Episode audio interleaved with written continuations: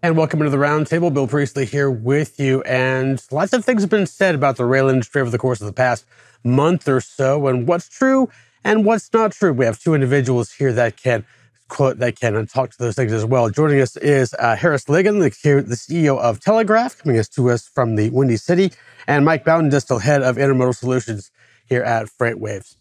Guys, thanks so much for joining us here today. Uh, I wanted to uh, first talk about a couple of quotations uh, that have uh, come across the wires in the last couple of weeks. The first one was a letter to Secret- a letter from Secretary of Agriculture Tom Vilsack to the STB, which said the railroads could not be able to continue to operate without buffer for unexpected demand, make historic profits, and engage in enormous stock, uh, stock buybacks, all while providing subpar service to agricultural shippers and disregarding safety. Uh, strong words there from the Secretary, Secretary, Secretary excuse me, of Agriculture. Uh, Harris, uh, is it political posturing or does he have a point? Look, there's a there are a lot of words included in there. Um, yeah, hard to kind of deconstruct that in, in the next you know 30 seconds. What what I would say is I, I think one one of the things that I, I always think back to when when I was on the, on the railroad itself was we made good use of, of what were called retention boards. And so in periods of, of a lull in demand, we would oftentimes, instead of laying people off, just uh, keep them on kind of in reserve or on the bench. And I think during the uh, the COVID pandemic and the run up to, to PSR being fully deployed across a lot of class ones, we saw retention boards get swept away. And I think many of the high performing railroads that you see now, and CN being one of those included, have said we're going to have retention boards. We're going to continue those into the future, regardless of where our volume, volume levels are. And I think a, a responsive railroad is a good railroad for the North American economy. Mike, what do you think? Is, this, uh, uh, is Secretary Vilsack just uh, kind of spouting hot air, or does he have uh, a point that, that needs to be made? Well, I think it's a little of both. I mean, I think it's it's it's some political posturing. I don't think the railroads are disregarding safety. I think that's um, a little over the top. Uh, but at the same time, I mean, the railroads have a legitimate complaint if their uh, prices go up five six percent every year and rail service gets worse. Uh, shouldn't it be commensurate with um, with the prices be commensurate with with rail service? So I do think he has a he has a point there. And uh, you know, Harris has a good point about you know what are, railroads going to do going forward as far as having staffing levels that are appropriate for changes in demand. I mean, some of the railroads have talked about have, basically made promises that they're not going to furlough workers, but they do need to figure something out to, to deal with um, you know, volatility in, in, in carloads. Yeah, we're definitely we will get to that right now. In fact, of course, that letter was to the uh, Surface Transportation Board, and then Marty Oberman comes back right after that, the week later, by um, by saying we cannot have a thriving economy and we cannot compete effectively in the world market unless the railroads live up to their responsibility to provide, as Congress has defined it, a service upon service upon reasonable request. And this also gets into that. And he, he was talking about uh, uh class one railroads lowering headcounts and and and how uh, uh how much of, of, a bad idea in terms of being able to provide that service uh, it comes out to. Um, Mike, you you've uh, wanted to, you brought up a chart here that that we can allude to here in terms of what he's talking about. Uh, but what obviously he's is, he's is he making a clear point here? Yeah, yeah. I mean, I think I think so. I mean, basically, the rail, um, you know, staffing levels, which you can see in that blue line, usually those sort of scale up and down with the economy uh, as as rail traffic uh, rises and falls. Uh, but they had a hard time, uh, you know, after the pandemic hit, uh, to scale those resources back up. And it just sort of gets to the question of, you know, the railroads do have to provide a reasonable service. What is a reasonable service? I mean, how, how do you define that term? So I think that's something the, the STB is going to look at, and um, you know, different parties have different uh, interpretations of that. Harris, you are shaking your head. Uh, yeah, you, you know what? I, I actually agree with, with, with Mike here. Look, folks, uh, the STB has, I think, long, uh, you know, really provided some interesting oversight as it relates to commercial obligations and you know pricing w- within the rail industry.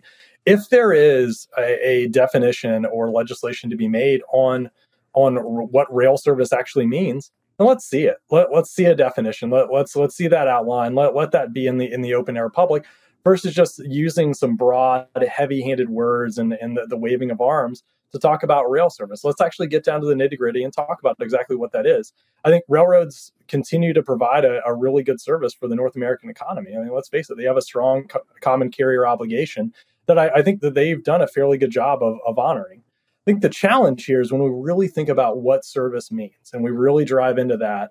And, and, Mike laid out a good point, right? Rail rates, uh, you know, it's like kind of taxes and rail rates. There are two things that only are ever present and only go up. I think one of the things that we forget when we make a comparison over to the trucking market is that railroads consistently reinvest billions of dollars into their own networks every year, which is something I don't think a lot of trucking companies are doing for the nation's infrastructure. Let me go a little bit farther with that and what you said there, Harris. In terms of uh, Marty, in his uh, in his remarks, also hinted at 1980 uh, being, of course, the deregulation moment uh, for for the railroads there as well.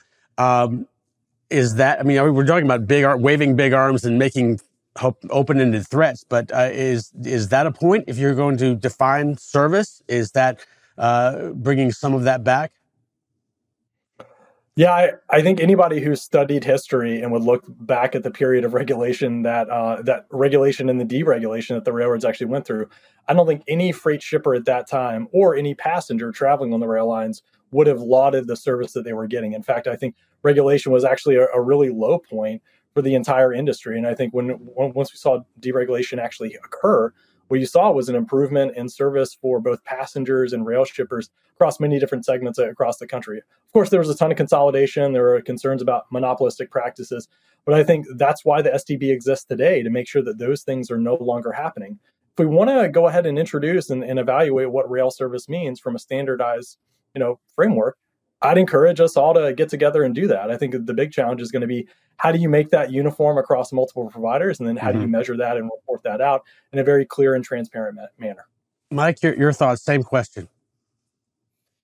Yeah, we're not going back to the days of of regulation, no. uh, but there could be ways that uh, the railroads are regulated a little bit differently, or or where some of the regulations change to make it maybe a little bit more balanced between railroad and and shipper, like you know the STB is looking at reciprocal switching. I mean, that's something that could um, you know potentially increase competition in, in, the railroad industry. I mean, they they addressed the change to the to the rate cases for small shippers to make it easier for those those um, smaller shippers to bring rate cases uh, where there's a value of less than than, than four million dollars.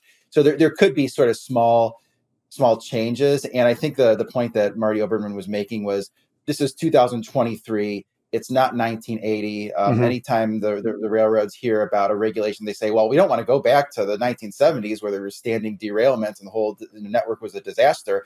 And Marty Oberman saying, well, this has nothing to do with the 1980 or the 1970s. This is a completely different situation. The railroads are are you know printing a lot of money, and um, they they should be regulated as, as such.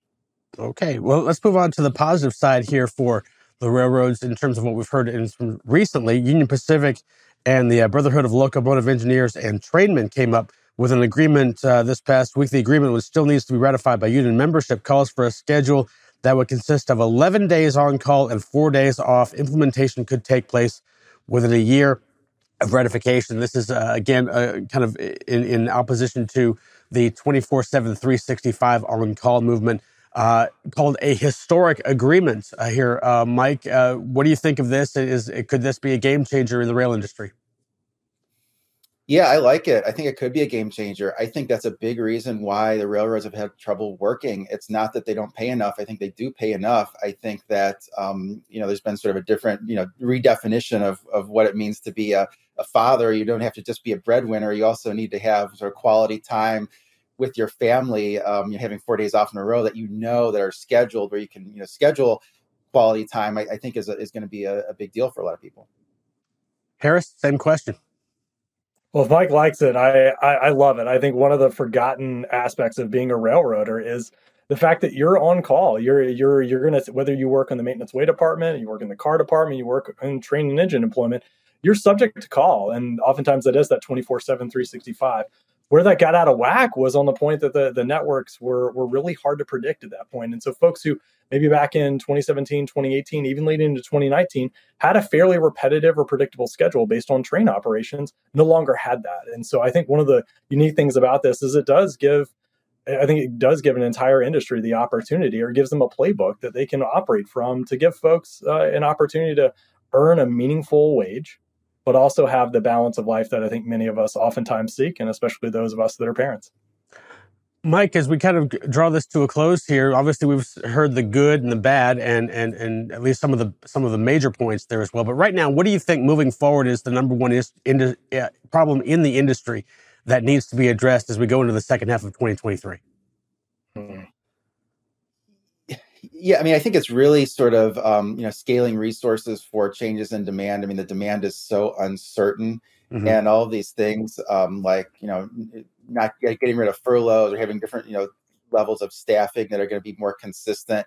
It brings up the question of does does a railroad have just a less flexible cost structure, so it has more operating leverage now in the business model because they don't furlough workers when um, when traffic gets a little bit slow, and then does that cause the whole industry to get re-regu- re um, revalued uh, downward by by Wall Street because now they have more operating leverage, and is that going to bring in more uh, activist investors that that push for operational changes, and then we're sort of maybe get back to where we started. So I think all those things are kind of interesting uh, questions.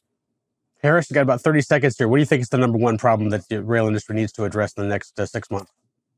You know, I, I, tend to think in opportunities, not problems, guys. So I think about all the dots on a, on a map that the railroads could potentially serve. And going back to the cost structure question, if the cost structure can be managed in a way that allows the railroads to serve more more points on a map, more more OD pairs, well, then there's going to be more business to be had. And so I think that's one of the opportunities that I think about in the back half of the year that the railroads could take a a hard look at and get out their Excel spreadsheets and get after it. And I, I'm looking forward to seeing some new services come up in the next six months.